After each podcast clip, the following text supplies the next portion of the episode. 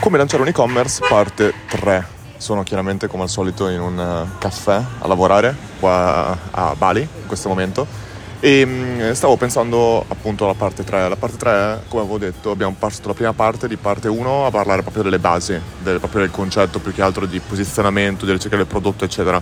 Nella parte 2 invece abbiamo parlato dell'aspetto tecnologico. Bene, ora che abbiamo questi due fattori che sono probabilmente alcuni dei più importanti da creare e dimenticarci in un certo senso, ora possiamo incominciare a dire ok, portiamo utenti all'interno del nostro e-commerce.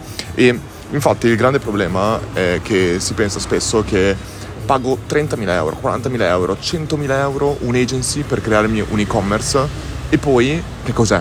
È come dire prendere una fantastica Ferrari mi danno le chiavi e, e poi non ho la patente e non so guidarla.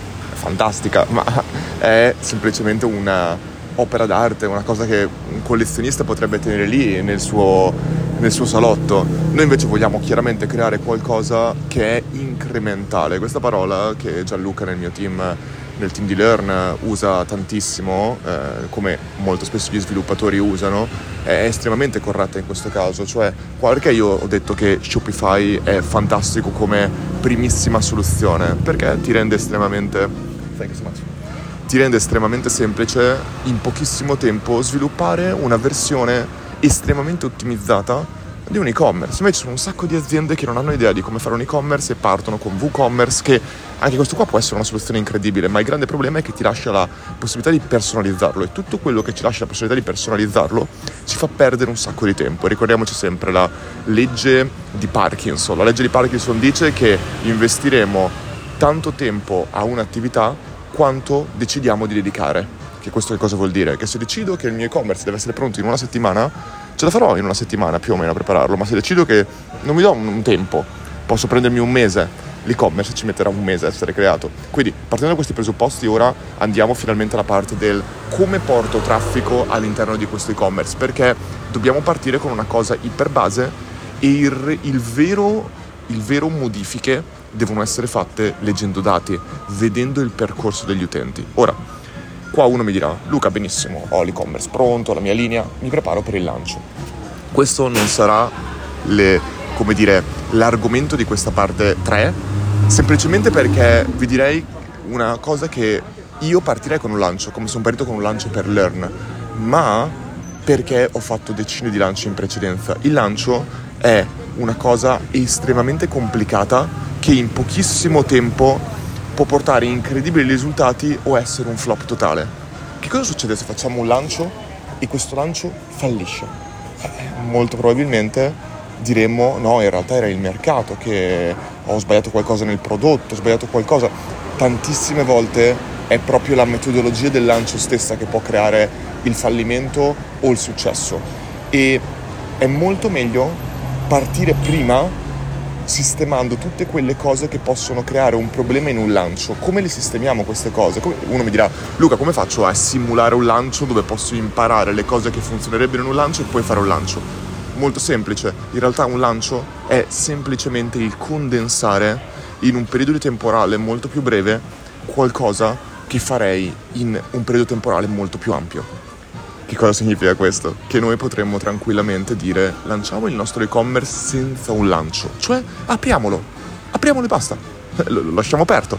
E da lì incominciamo a portare traffico in maniera molto, eh, come dire, molto non, non lenta, ma portiamo traffico su questo, facciamo un po' di ads, incominciamo a fare dei post sui nostri canali social, facciamo un paio di partnership con alcuni influencer. Tutte queste cose hanno il grande vantaggio che possono essere interrotte in qualsiasi momento, mentre invece un lancio non si può interrompere. Se faccio un lancio di una settimana o di tre giorni, che è molto spesso il periodo temporale che può portare grandi risultati, e dopo due giorni mi accorgo che sto parlando, che sto facendo degli errori, tutto il resto non posso dire ciao ragazzi ci vediamo fra una settimana, poi riprendiamo per l'ultimo giorno, devo sistemare alcune cose. No, infatti per esempio con Learn abbiamo avuto dei problemi tecnologici causati principalmente da una scelta mia erronea di un tool che potevano realmente compromettere tutto. Quindi è molto molto importante, prima ancora di fare un lancio, pensare proprio al portare traffico al nostro e-commerce vedere che tutto funziona bene, ma può essere anche un mese, due mesi, tre mesi. Quanto tempo ci serve per incominciare a vedere dei risultati e incominciare a vedere che il nostro e-commerce incomincia a convertire. Se non abbiamo queste conversioni, non sarà un lancio che ci porterà a conversioni.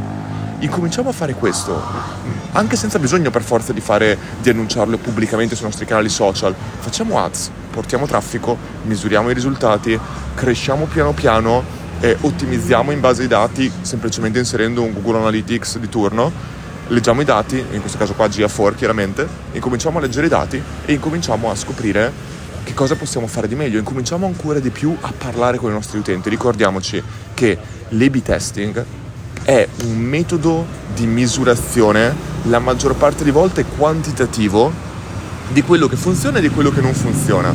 Ma indipendentemente che troviamo una cosa che funziona o non funziona, tutto quanto è fatto per apprendere, per imparare. Ricordiamoci però che se abbiamo, siamo appena partiti e abbiamo pochi dati, non vuol dire che non possiamo fare B-testing, non lo possiamo fare nella maniera standard del modo, ma possiamo fare testing in maniera qualitativa. Che cosa vuol dire? Abbiamo meno utenti? Bene, invece di cercare di guardare il loro comportamento da analytics, eccetera, eccetera, parliamo con loro. Costantemente parliamo con loro, facciamo chiamate. Mi ricorderò sempre il founder di Sicilia Addict, che è un e-commerce tutto italiano di prodotti siciliani che ti mandano dove volete. Lui, per tutto il primo anno, non so se lo faccio ancora, a ogni singolo ordine che riceveva, thank you so much, a ogni singolo ordine che riceveva, lui chiamava, una volta che l'ordine era arrivato a casa del cliente, chiamava il cliente. Lui personalmente, il founder dell'azienda, lo chiamava, o la chiamava chiaramente, e chiedeva come ti sei trovato col nostro ordine ti sei trovato bene? C'è qualcosa che possiamo migliorare? Il prodotto era buono? Questo tipo di comportamento è la chiave totale del successo. Facciamo questo per uno, due, tre, quattro, cinque mesi prima di fare un lancio vero e proprio. E questo probabilmente sarà l'argomento del, delle prossime, dire, serie di questo come lanciare un e-commerce.